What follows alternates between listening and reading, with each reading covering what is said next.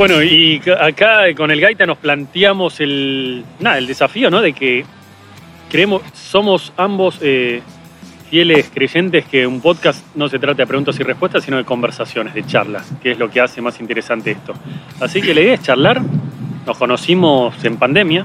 Es uno de Bruno y Gaita, con quien estoy en este momento, son mis dos amigos de la cuarentena.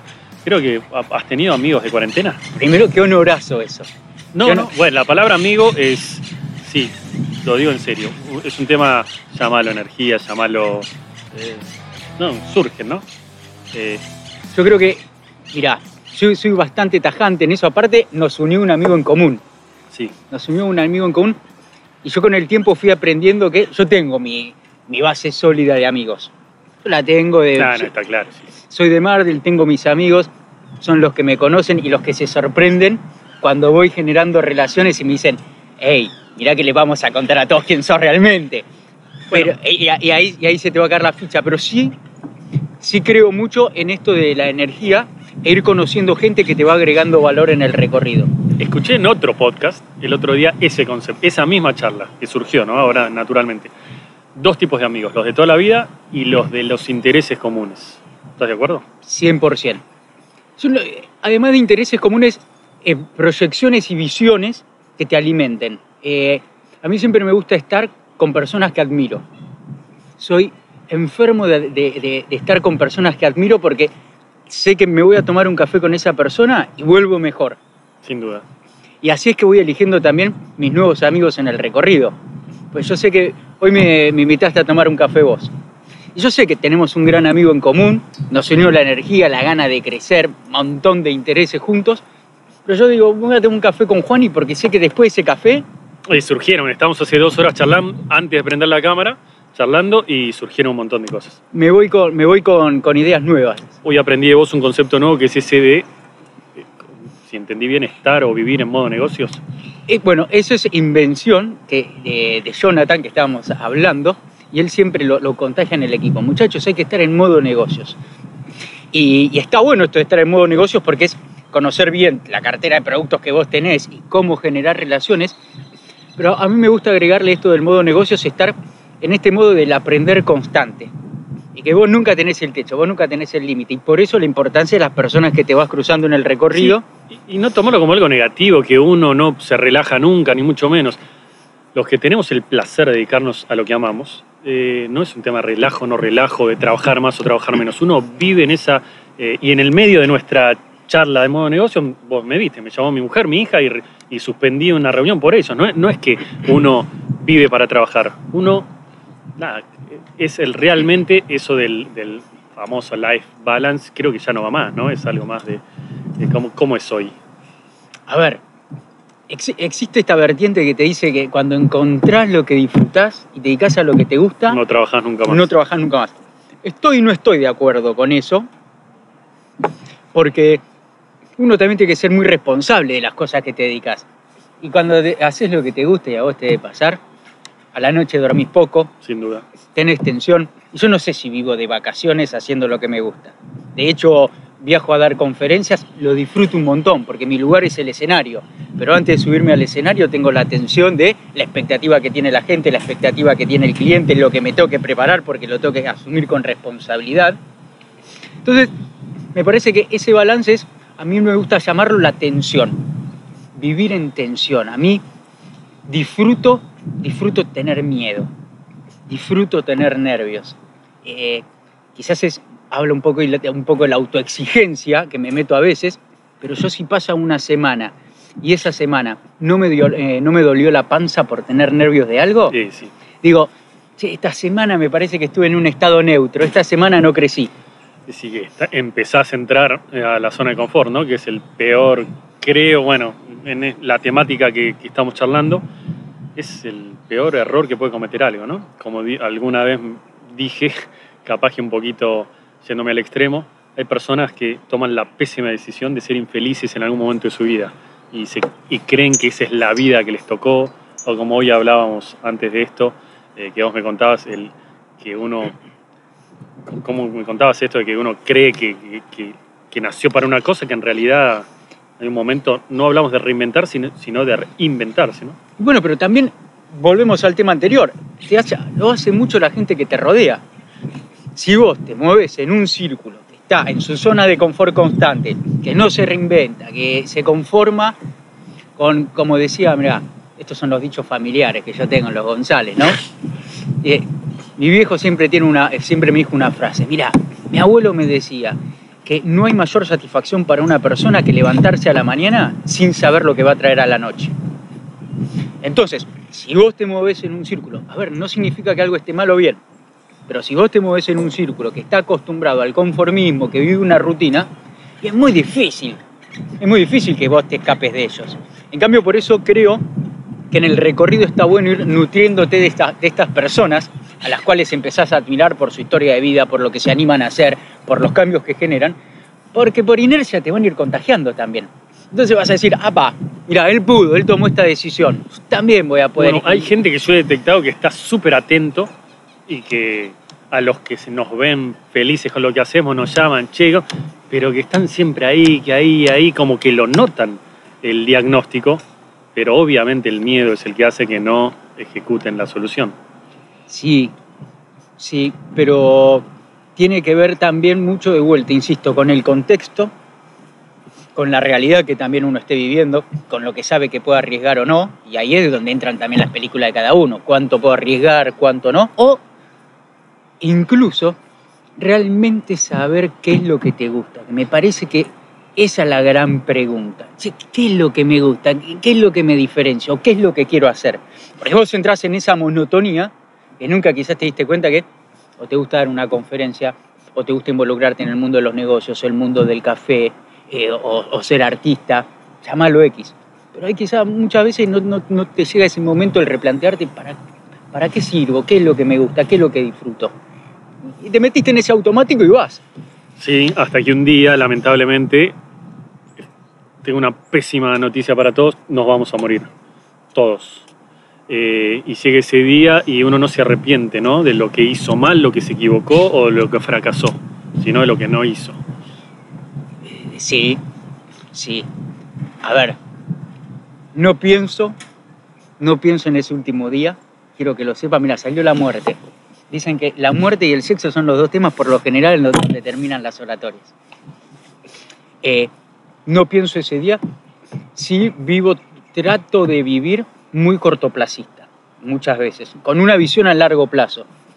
Pero soy muy cortoplacista en el hecho de que me gusta ver los resultados a corto plazo. Y hoy tengo la, la fortuna o la suerte, o las cosas en la vida las hice de tal manera de estar en un grupo de laburo, en grupo set, que los resultados los vivimos mes a mes. Mes a mes, mes a mes, siempre construyendo una gran visión. Hoy yo sé que estoy en la mitad del recorrido. Ta- Absolutamente. Yo, yo digo, tomo una frase del poeta José Luis Chilabert que dice, tú no has ganado nada. Yo no he ganado nada. ¿Qué? ¿Por qué? Porque sí, obvio, estamos en un proceso, en un camino con Alex donde estamos creciendo, eh, las cosas suceden, abrimos, abrimos nuevos mercados, etc. Pero sin embargo, yo creo, no sé qué opinas vos, que el éxito es eso, es salir a la cancha, subirte al escenario, jugar, pedir la pelota. Sí, es un poco es inconsciencia también. Es, eh, inconsciencia linda, en el hecho de que, como yo te lo dije, la primera vez que me subí a un escenario, creo que me subí con la fortuna de creer que era bueno. Yo me subí al escenario, yo veía conferencistas y decía, hey, yo lo hago mejor, yo lo hago mejor, yo necesito tener la oportunidad. Hasta que me subí a ese escenario, y el día que me subo a ese escenario, al primer gran escenario que me subo, la persona que me contrata creía que ya había dado charlas, como todo en mi vida. Siempre que me contrataron pensaron que tenía experiencia. Y no me sorprendí estando arriba del escenario, pero yo ya me había visto arriba del escenario. Absolutamente. Yo coincido 100%. Yo ya me había visto arriba del escenario. Lo terminé de hacer, terminé esa charla y dije, la rompí toda, la rompí toda. Hoy con el tiempo me veo y digo, qué papelá, qué papel, no, no tenía una estructura.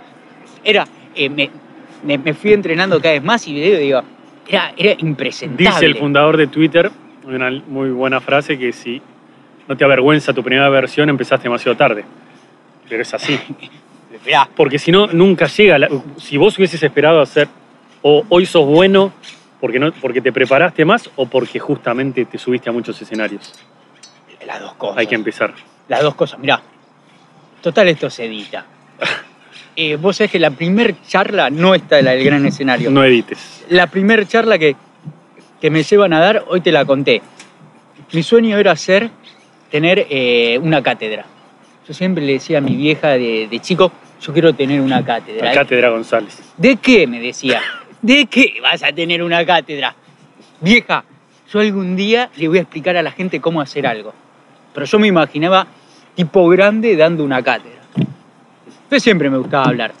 Hasta que un día mi viejo cometí el gran pecado de decirle, algún día me van a pagar por hablar. Nah, casi me mata. Casi Recordemos que en ese momento eh, el gaita eh, era surfer marplatense con rastas, ¿no? Era, no, no surfer, pero marplatense con rastas. Vivía en Mar- no, ya vivía acá, iba, venía, yo siempre trabajaba en las temporadas. Viajamos un poco en el tiempo. Esto un poco para esas madres, tías que dicen, mira, este está perdido, mira los pelos, Oh, mira". bueno, ahora mirá, tengo una anécdota con eso. Yo de Mardel, mi viejo inmigrante, inmigrante español, el gallego, y él arrancó de, de cero en la Argentina a los 17 años, pero con una gran visión, con una gran visión. De hecho, él me tuvo de grande a mí, porque siempre su... Después la, la historia, con la historia uno aprende, ¿no? Después pasa el tiempo y uno No aprende existía el life balance. de su historia. Pero él no me tuvo a mí hasta que supo que él no podía consolidar una familia sin carencias, sin, sin que, le falten la, sin que le falten ciertas cosas Bueno. básicas. Viniendo de una Europa posguerra, me imagino. Posguerra, aldea, montaña, que después fui, yo pensé que era todo cuento, hasta que fui un día y vi que vivía en la punta de una montaña y dije, wow, era verdad esta historia. Él crece mucho en Mar del Plata, muy reconocido, pero claro, yo siempre era el hijo de, el hijo de, y atendía y siempre me comparaban, che, sos igual a tu viejo El galleguito. sos igual a tu viejo. Claro, y yo me la empezaba a creer bien y quizás tenía una idea. Le decía, che, papá, vamos a hacer esto. No, no, ¿te parece? Vamos a hacer esto. Y a veces, claro, era un cambio casi revolucionario y él me decía, porque lo agarro en su época de grande, me decía, yo soy lo que soy por lo que hice también. Entonces no me, ves- no me vengas a cambiar la película. Y ahí fue el día que dije, me parece que si sigo tirando ideas vamos a discutir y los asados de los domingos se van a transformar en algo que no me va a gustar. Mi hermana viaja a estudiar a Buenos Aires y entonces donde veo la beta de también viajar a, a estudiar a Buenos Aires y como reinventarme, hacer mi camino. Obviamente le dije a él, yo vuelvo y somos socios. Nunca volví, nunca volví, pero yo vuelvo y soy socio. Dame la oportunidad de viajar. Todos los veranos trabajaba en Mar del Plata y así fue que empecé a estudiar, me metí una- en una pasantía, después trabajé en el mundo de la multinacional. Y tuviste tu cátedra. A eso íbamos. Me inventé la consultora, ¿no? Pues yo sabía que para tener la cátedra era, primero tenía que tener un backup no gastronómico. Y me inventé una consultora, la Gaita. Una tarjeta verde hermosa, la Gaita Consultora, que tardé más en inventarme el puesto que ponerle el nombre. No sabía si ponerme CEO, director, consultor. Y así es que me llaman de, de una cámara, de una cámara a dar una conferencia. En Bolívar. Viajaba a Bolívar, primer charla a Bolívar, viático, me pagaban viático. Yo no lo podía creer. criolla. Nah, fui manejando yo. Llego, aparte imagínate, ya estaban dando una charla, una persona, cámaras. Tenía que dar una charla de dos horas. Mirá si fue un papelón que tar- duré tres horas y media dando la charla. Viste, cuando no, no administras el tiempo y la gente se copaba, yo era el último, yo seguí y aparte veía las caras, eh, había conexión. Después fue que dije, yo quiero ser, quiero ser, seguí estudiando y de, de insistir en la, en la Escuela de Negocios, en la UCA, decir quiero ser profesor, quiero ser profesor, no, no lo vas a hacer, no lo vas a hacer, pero dale, déjame borrar pizarrones, entregar examen, algo. Y llegó el día que me llaman y me dicen, queremos que seas director. No, no profesor, director. ¡Wow! Dije yo. Y así fue que me metí en el mundo de, como llamémoslo, de, de dar clases, las conferencias. Y vas a contarle el prejuicio del rasta. Ah, bueno, y en el recorrido yo tenía rastas y también eso era una limitante para ser profesor. Y uno de los restaurantes que tuve, en esto de, con- de contarle a las madres, uno de los restaurantes que tuvo, no sé si te acordás la revista, la revista Joy, Sí, Planeta Joy, ¿no? Planeta Joy, Sí. que yo era el mundo de la gastronomía, yo las tenía todas. ordenada, aparte venía con el lomo de color. Y una vez la revista Joy me saca entre uno de los mejores ocho restaurantes del microcentro. Yo sin saberlo y sin saber que había salido la nota. Y un día me entero porque viene un tipo con, un, con el hijo de Rastas. Y pregunta, ¿dónde está el dueño? ¿Dónde está el dueño? Sí, voy, me arrimo a la mesa y me dice, ¿le puedes explicar a mi hijo que ser Rastas no significa ser vago? No, no entiendo nada, señor. Pero uno sos el que salió en la revista. Te quiero traer porque quiero que mi hijo que tiene rastas aprenda que tener rastas también te implica, no, no, podés trabajar. Y vos saliste como un ejemplo. Ah, ¿de dónde? Le digo. De una nota en una revista. Y ahí me enteré que había salido en la revista. Y el prejuicio de la rasta muy fuerte. Bueno, mi prim- nuestra Vicky, nuestra primer cajera en Alex Coffee, hoy es socia de nueva franquicia, tiene, tenía rastas, después se peló. Y cuando el hermano, que fue quien nos la presentó, dice, pero mi hermana, mi hermanita acaba de volver de Europa y está buscando laburo, pero tiene un tema. ¿Cuál? Tiene rastas. La vida, dijimos. Traela, es lo que necesitamos. Y es una chica que es pianista, habla tres idiomas, tenía unas rastas súper prolijas, cuidadas. Y es esa conjunción, como dije alguna vez, muy Alex. Es esa mezcla de, de, de Guns N' Roses, de rock y, y una parte medio femenina. Sí. Bueno, entonces, nada, no significa el prejuicio. Obviamente, vivimos en un mundo cada día. sin- creo que los prejuicios son más los que se hace uno que los que le hace el resto, ¿no? Es esas verdades limitantes de no, si yo soy esto, no puedo ser lo otro. Pero ojo, ¿eh? esto, las rastas, ¿por qué? Y yo después con el tiempo me di cuenta que fue una especie de rebeldía, porque las rastas generaban un primer impacto muy negativo, mucho prejuicio. Lo- como fueron los tatuajes en algún momento. Pero ¿qué me pasaba? Para mí era un desafío. Yo si te ca... yo teniendo rastas, si te caía bien, después me amabas el Y doble. se iban a acordar siempre vos. Exactamente. Como los sacos de Muñoz que hablamos. Entonces, decían, primero era un prejuicio, este era una limitante la rasta, y después me terminaba queriendo el doble, porque te llamaba la atención al principio. Y así generé muchas relaciones también. Bueno, ¿de qué quieres charlar? Esto es así. No, esto es un mano a mano, yo también te voy a preguntar a vos. Pregunta, arranquemos.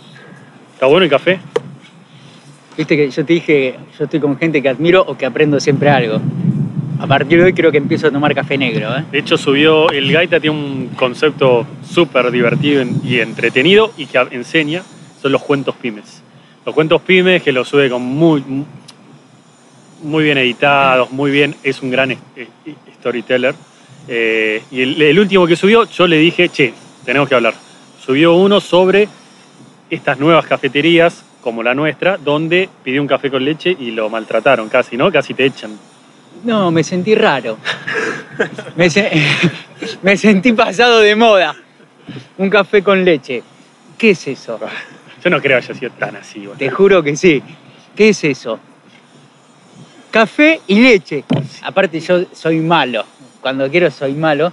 Y estaba con Salo. Y, y cuando estoy con otro me potencio para que se sienta mal, se sienta incómoda. Agarré el vasito y le dije, viste, un café con leche es esto de café y esto leche. Igual eso ya te tengo que aclarar que es imposible. No hay ninguna ciencia. Pero ¿cuántos shots? ¿Qué sé yo cuántos shots le tenés que meter acá? Esto de café y esto de leche. Yo lo que voy a dar acá si, si me seguís preguntando. Dale un shot al alma. Llama al cafetero. Aparte fui muchos años cafetero yo, estando en el restaurante. Sí, hay dos tipos, el que hace un café y el que tira un café. Habrás tirado muchos cafés, pero Bueno, el restaurantero no cuida el café. Eso es una realidad.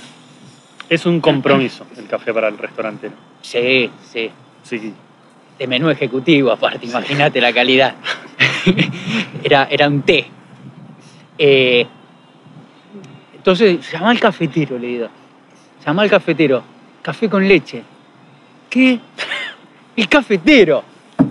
barista. No, entonces, yo soy el loco que va a pedir siempre café con leche. le digo. Bueno, pues terminó bien la historia, etcétera, pero ahí le dije, tenemos que hablar.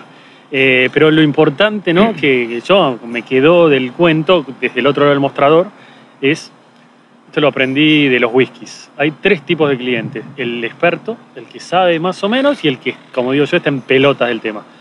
El peor error que puede cometer un empleado o un dueño de un negocio es atender al cliente con el recurso equivocado. Si viene un experto y yo le explico qué es un café con leche, se va a ir. Si yo a alguien que está en bolas del tema le quiero explicar lo que son tres shots, de flat white, de esto, del eh, cold brew, etcétera, me va a mirar y me va a decir, che, me está frustrando, eh, me voy a ir yo. Entonces, es detectar qué quiere la otra parte, hacerle lo que uno entiende que quiere decir. Te lo llevo al mundo de las conferencias. ¿Cuál es muchas veces el error o el vicio que puede tener alguien que da conferencias? Te aburrís de vos. Te aburrís.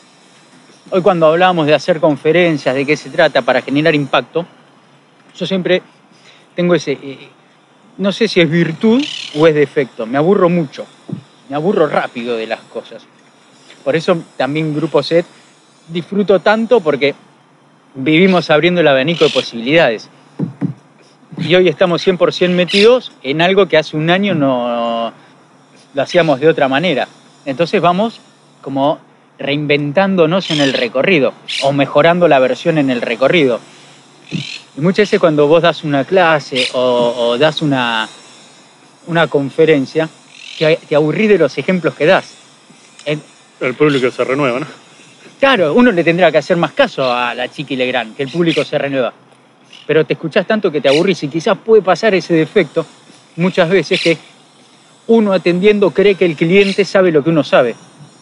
Porque vos lo decís tantas veces, el shot, el shot, el shot, el shot, que hasta debes pensar que todo el mundo sabe lo que es un shot de café. Esto, bueno, eh, también el, el otro, me imagino que es más peligroso que eso, el que siempre dice lo mismo, siempre dice lo mismo y se queda con un librito corto, ¿no? Hay que ir.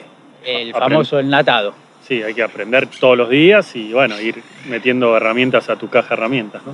Exactamente. Bueno, contá un poco eh, el grupo SET que hablabas. Tienen un super producto que me llama mucho la atención y estuvimos a punto de juntarnos en Orlando para que me cuentes un poquito más y de hecho me invitaste al, día, el día D de, de ese curso, que es Cultura de Servicio Disney o basado en Disney. Si me tenés que decir qué es lo una, yo sé que hay 10 o 20 o 30 cosas que Disney hizo distinto para hacer lo que es. ¿Cuál es para vos el gran diferencial? Bueno, primero, por supuesto que estás en Orlando, aprendiendo en, los parques de Disney. No, no, pero de Disney, digo, no del curso. Yo sé que el curso está tremendo. Eh, tres cosas te puedo nombrar. tres. Eh, si me decís una, Siento que me está echando el podcast. No, mira. Una es la magia que tiene Disney de dividir el backstage, el detrás de escena, con el frontstage, con lo que se ve en escena. Es verdad que hay túneles. Eso me parece fenomenal para aplicarlo en la vida de uno, en el trabajo, en la vida de uno, en el trabajo de uno y demás. Aprender a diferenciar lo que, lo que pasa en el detrás de escena con lo que pasa en el, en el front, en el escenario y cómo te preparan que cada, para que cada vez que das un servicio, cada vez que salís a trabajar, cada vez que te tenés que exponer en algo, vos tenés que dar tu mejor versión, porque estás dando un show. Vos sos un actor que da una función. Y no significa ser falso, al contrario, es dar tu mejor versión. Para después sí entender que existe un detrás de escena, un detrás de escena en el que te vas a preparar, en el que descansás, en el que estás de mal humor. El eh, espejo donde te peinás antes de salir. Exactamente pero me parece que eso duplica apuestas, el subirte a un escenario para dar tu mejor función. Otra es eh, la fórmula de la expectativa realidad. ¿Qué es lo que espera el cliente de vos? Y de esa manera gestionar la famosa experiencia Disney. ¿Qué es lo que espera el cliente? ¿Qué es lo que nosotros le estamos dando? ¿Cómo administrar esos dolores? Y que no existe la empresa perfecta. Disney no es perfecto pero administra también la experiencia y los puntos en los que genera valor inmunizan a los errores. Entonces eso es recontra trasladable a la realidad empresarial eh, de cada uno. Entonces con Disney te bajás esa ambición, esa expectativa, te das la expectativa de que no tenés que ser perfecto. Disney no es perfecto. Entonces, ¿por qué lo tengo que ser yo? Pero sí, tenés que ser muy estratégico en cuáles son tus diferenciales para aprovecharlos y explotarlos. Y la tercera característica muy importante de Disney es la de trabajar la cultura, la cultura y tradición. Sí, eso que todos decimos y a veces el, eh, nada, lo, urgente tapa lo importante, ¿no? Eh, nada, en nuestra industria debería ser una obligación y nosotros apuntamos a que sea que cada nuevo empleado tenga las charlas correctas con las personas que tiene que escuchar Y lo más lindo es cuando tus primeros empleados son los que tra- transmiten esa, esa cultura, ¿no? Comienzan a ser, como les dice Disney, los embajadores o custodios de tu cultura. Tengo un gran tema con Disney, a ver si vos me podés sacar. ¿Por qué no han mejorado con to- tantos años la gestión de colas? ¿Hay algún... o ahora la, la pandemia crees que los va a ayudar a... No es que eh, no les quedó otra? No, pero lo están trabajando ya. De hecho, una de las innovaciones que, que demoró este proceso de, de la pandemia y demás, ellos entienden que mientras vos estás haciendo la cola pasa algo lógico. ¿Vos qué dejás de hacer? De consumir. Entonces ellos saben que si vos estás dos horas en una cola, son dos horas menos de Juani. No, pero no solo eso, también ahí es donde seteas la expectativa de decir, che, yo vengo, pago, me pagué el viaje, todo, y estoy dos horas en una cola de un juego que ni sé si me va a gustar. Con los juegos nuevos sí lo están haciendo, ¿no? Que te- tenés La que- cola virtual. Sí, con Star Wars, con ahora, bueno, Universal, lo mismo, ¿no? La cola virtual. Es todo un proceso que ellos van a implementar porque es algo que se les va de las manos. Y ha- hablemos de competencia. ¿Cómo, ¿Qué sabés vos de cómo conviven Disney y Universal? Se dice muy poco y por contrato también te, te hacen callar muchas cosas. Ellos no te van a decir que Universal es competencia, pero vos en la esencia sabés que se viven observando. Eh, Eso también es una realidad que hay gente que paga el viaje y va a los dos, ¿no? Cómo se complementan. Pero es, fenomenal la diferencia de cantidad de gente que accede a Disney versus Universal. Eh, la, la atracción es Disney.